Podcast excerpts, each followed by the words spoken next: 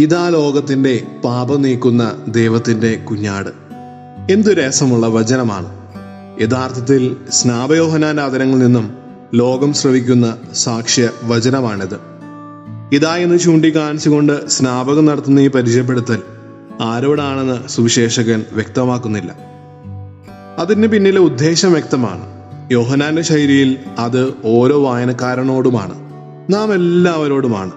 ഇതാ ലോകത്തിന്റെ പാപം നീക്കുന്ന ദൈവത്തിന്റെ കുഞ്ഞാട് എന്ന് സ്നാവയോഹനാന്റെ പ്രഖ്യാപനം അത് ശ്രവിക്കുന്ന ഏവർക്കും ഒരു ക്ഷണം നൽകുന്നു ഈ കുഞ്ഞാടിനെ അനുഗമിക്കാൻ ഈ കുഞ്ഞാടിന്റെ ബലി വഴിയായി രക്ഷിതരാകാൻ ഈ കുഞ്ഞാടിന്റെ രക്തത്താൽ പാപം കഴുകി ശുദ്ധി വരുത്താൻ ഈ കുഞ്ഞാടിനോടൊപ്പം വിജയവും മഹത്വവും ആസ്വദിക്കാൻ സ്നാവകൻ ഹൃദയം എപ്പോഴും കുഞ്ഞാടായ മിഷിഹായ്ക്ക് വേണ്ടി ജ്വലിച്ചിരുന്നു.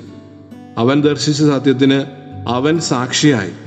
ഒന്നോർത്താൽ ഹൃദയത്തിൽ ജ്വലനമുള്ളവർക്കേ സാക്ഷിയാവാൻ സാധിക്കുകയുള്ളൂ. അവന്റെ ഹൃദയം എന്നും മിഷിഹായ്ക്കായി ജ്വലിച്ചിരുന്നു. അവരിൽ നിറഞ്ഞു നിന്നിരുന്ന ഏക സത്യം മിഷിഹ മാത്രമായിരുന്നു. അവന് സാക്ഷിയാകണം അവനായി വഴിയൊരുക്കണം അവനായി എരിഞ്ഞടങ്ങണം.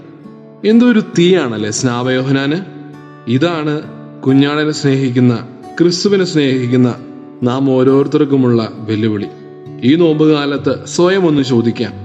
എനിക്ക് അവിടുന്ന് ആഗ്രഹിക്കുന്ന ഏറ്റവും നല്ലൊരു ക്രിസ്ത്യാനിയായി തീരാൻ ഞാൻ എന്ത് ചെയ്യണം